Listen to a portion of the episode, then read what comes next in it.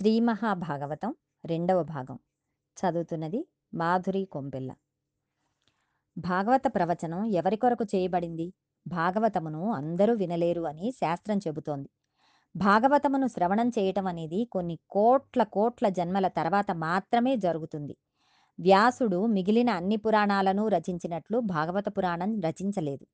అప్పటికి ఆయన పదిహేడు పురాణాలను రచన చేశారు. అన్నీ రచించేసిన తర్వాత ఒకసారి సరస్వతీ నదీ తీరంలో తన ఆశ్రమానికి దగ్గరలో కూర్చొని ఉన్నారు. మనస్సంతా ఏదో నైరాస్యం ఆవహించింది. ఏదో నిరాశ ఏదో లోటు. తానేదో తక్కువ చేశాననే భావన. ఎక్కడో ఏదో చేయడంలో ఏదో అసంపూర్తిగా మిగిలిపోయింది అని అనుకున్నారు. ఆయన చేసిన కార్యక్రమాన్ని ఆలోచించారు. వేదరాశినంతటినీ విభాగం చేశాను. పదహేడు పురాణాలని రచించాను. బ్రహ్మసూత్రాలని రచించాను. పరాశరుడికి సత్యవతీదేవికి నారాయణాంశలో కుమారుడిగా జన్మించినందుకు నేను చేయగలిగినంత సేవ చేశాను. ఈశ్వరుడి పాదములు పట్టి సేవించాను. ధ్యానం చేశాను. అయినా నా మనస్సుకు ఎందుకో లోటుగా ఉంది. ఎందుకు ఇంత లోటుగా ఉన్నది అని ఆలోచన చేశారు. ఆ ఆలోచన చేసినప్పుడు మహానుభావుడు నారదుడు దర్శనమిచ్చారు. మనకు రామాయణంలో మొదట సంక్షేప రామాయణం చెప్పినవాడు నారదుడే. భాగవతంలో సంక్షేప భాగవతం చెప్పినవాడు నారదుడే. నారం దదాతి ఇది నారదహ ఆయన జ్ఞానమును ఇస్తూ ఉంటారు. అటువంటి నారదుడు వచ్చి వ్యాసునితో ఒక మాట చెప్పారు. వ్యాస నీ మనస్సు ఎందుకు అసంతృప్తితో ఏదో లోటుతో ఉన్నదో తెలుసా? నువ్వు ఇన్ని విషయములు రచించావు భారతమును రచించావు. కానీ భారతంలో కృష్ణ కథ ఎక్కడ చెప్పినా ధర్మం తప్పినటువంటి కౌరవులు ఎటువంటి పరిస్థితిని పొందుతున్నారో ధర్మమును పట్టుకున్నటువంటి పాండవులు ఎటువంటి పరిస్థితిని పొందుతున్నారో అను ప్రధాన కథకు కృష్ణ కథను అనుసంధానం చేశావు. అంతే తప్ప కృష్ణ భక్తుల చరిత్రని ఈ ప్రపంచమంతా ఎలా పరిడవిల్లుతున్నదో విశ్వం ఎలా సృష్టించబడిందో పంచభూతములు ఎలా వచ్చాయో భగవంతుని నిర్హేతుక కృపచేత ఆయన సృష్టికర్తయ్యై స్థితికర్తయ్యై ప్రళయకర్తయ్యై ఈ లోకమును ఆయన ఎలా పరిపాలన చేస్తున్నాడో నీవు ఎక్కడా చెప్పలేదు. ఆ కారణం చేత నీ మనస్సులో ఎక్కడో చిన్న లోటు ఏర్పడింది. ఇది పూర్తి చేయడానికి నీవు భాగవత రచన చెయ్యి అని ప్రబోధం చేశారు. అప్పుడు వ్యాస భగవానుడు ఆనందం పొందినవాడై ధ్యానమగ్నుడై ఆచమనం చేసి కూర్చుని భాగవతమును రచించడం ప్రారంభం చేశారు. ఇంత చేసిన తర్వాత ఏది చెయ్యడం మిగిలిపోయిందని వ్యాసుడు నైరాస్యం చెందాడో ఏది అందించడం చేత తన జన్మ సార్థకత పొందుతుందని అనుకున్నాడు. ఏది అందించిన తర్వాత ఏది తెలుసుకున్న తర్వాత మనిషిలో ఒక గొప్ప మార్పు వస్తుందో కొన్ని కోట్ల జన్మల నుండి మనస్సు ఏది పట్టుకొనకపోవడం వలన అలా జరిగిందో ఏది పట్టుకోవడం వలన మనుష్య జన్మకు సార్థకత సిద్ధిస్తుందో అటువంటి మహౌషధమును మహానుభావుడు అందించడం ప్రారంభించారు. అందుకే అది వేరొకరు చెప్పడానికి కుదరదు. అది సాక్షాత్తు ఉపనిషత్తుల సారాంశం. జ్ఞానం అంతా కూడా భాగవతమునందు నిక్షేపింపబడింది.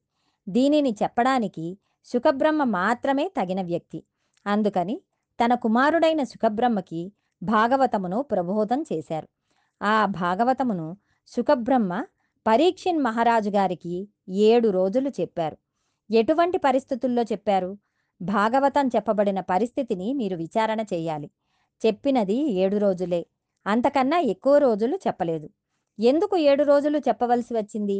భాగవతమును సప్తాహంగా చెప్పుకోవడం వెనుక ఒక రహస్యం ఉంది. ఒక మనిషి ఎన్ని సంవత్సరాలు బ్రతకనివ్వండి? డెబ్బది సంవత్సరాలు కానీ తొంభది సంవత్సరాలు కానీ లేక శతమానం భవతి శతాయు పురుష శతేంద్రియ ఆయుషేవేంద్రియే ప్రతిష్టతి నూరు సంవత్సరాలు కానీ పూర్ణంగా బ్రతకనివ్వండి. కానీ ఎన్ని రోజులు బ్రతికాడు అని పరిశీలిస్తే ఏడు రోజులే బ్రతికినట్లు అని మనం తెలుసుకోవాలి. ఎందుచేత?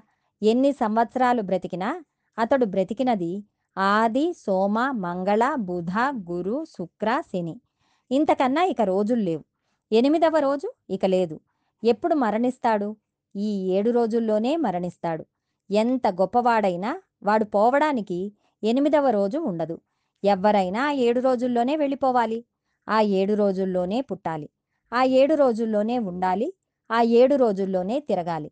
కాబట్టి భాగవత సప్తాహం అంటే నీవు ఏ రోజున భగవంతుణ్ణి స్మరించడం మానివేశావో ఆ రోజు పరమ అమంగళకరమైన రోజు. ఆ రోజు భగవంతుని ఎడల విస్మృతి కలిగింది కాబట్టి తన భగవన్నామమును పలకలేదు. ఈశ్వరుడికి నమస్కరించలేదు. ఈశ్వరుని గురించిన తలంపు లేదు. ఆ రోజున తను ఉండి మరణించిన వానితో సమానం. కాబట్టి ఆ రోజున ఇంట్లో ఏం జరిగింది? నడయాడిన ప్రేతం ఒకటి తిరిగింది. ఒక శవం ఆ ఇంట్లో నడిచింది.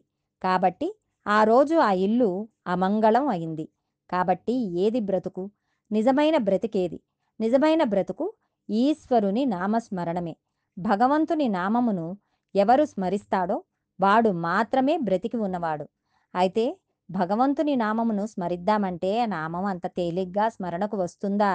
ఆ వస్తువునందు నీకు ప్రీతి ఏర్పడితే నీ మనస్సు భగవన్నామమును స్మరించడానికి అవరోధం ఉండదు. మీరు ఎక్కడ కూర్చుని ఉన్నా మీ మనస్సు మీకు ఇష్టమైన వస్తువును గూర్చి స్మరిస్తూ ఉంటుంది. మనస్సు ఆ వస్తువునందు ప్రీతి చెందింది కాబట్టి ఎప్పుడూ ఆ వస్తువును స్మరిస్తూ ఉంటుంది.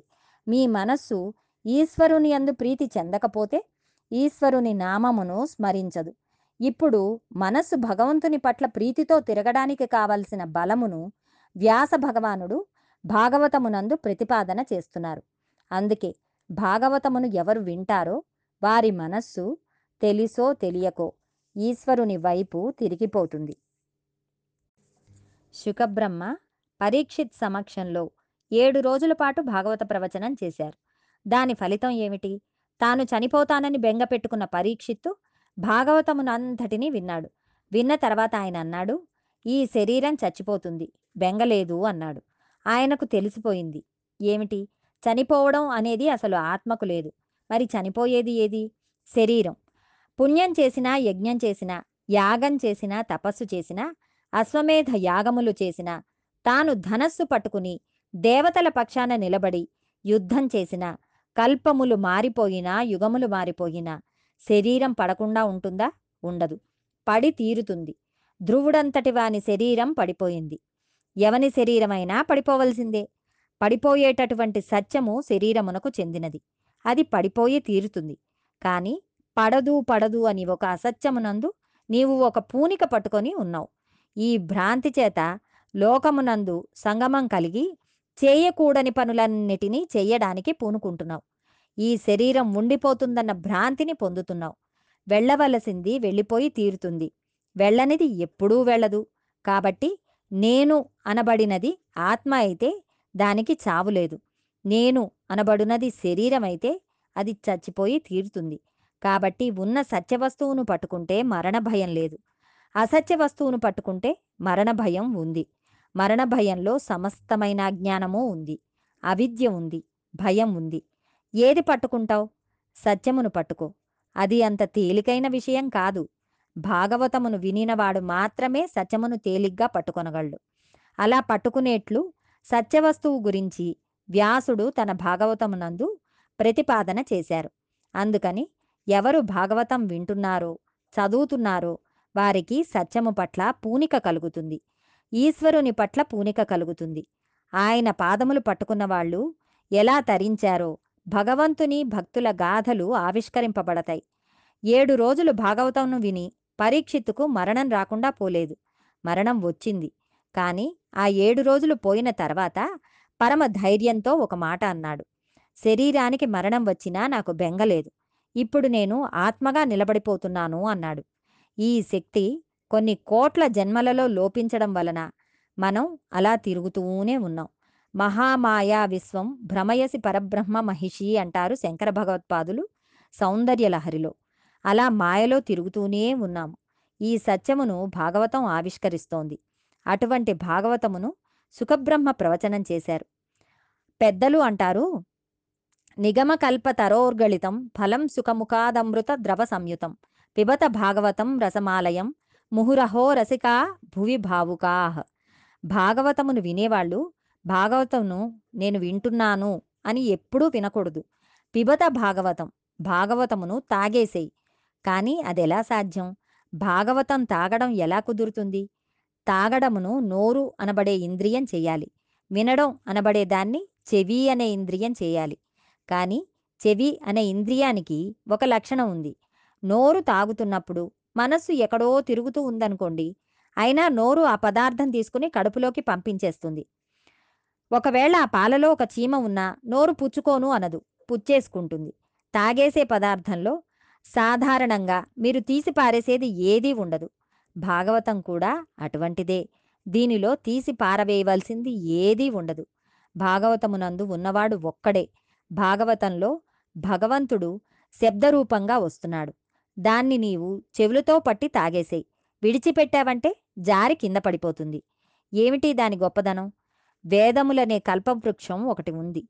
వేదములను సేవించడం చేత మీకు కావలసిన సమస్తమైన కోర్కెలను మీరు తీర్చుకోగలరు.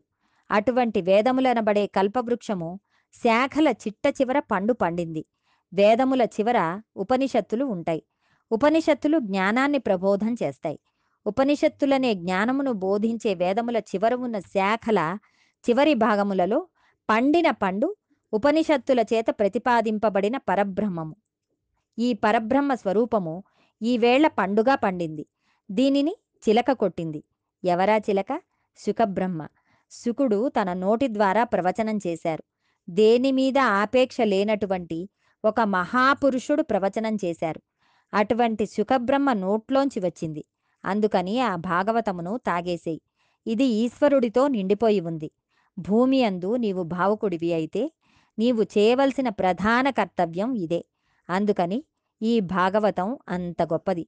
ఇటువంటి భాగవతమును సంస్కృతంలో మహానుభావుడు వ్యాస మహర్షి ద్వాదశ స్కందములలో ప్రవచనం చేశారు. దానిని ఆంధ్రీకరించినది మహానుభావులు పోతనామాత్యుల వారు భగవదానుగ్రహంతో మరికొంత భాగం రేపు తెలుసుకుందాం.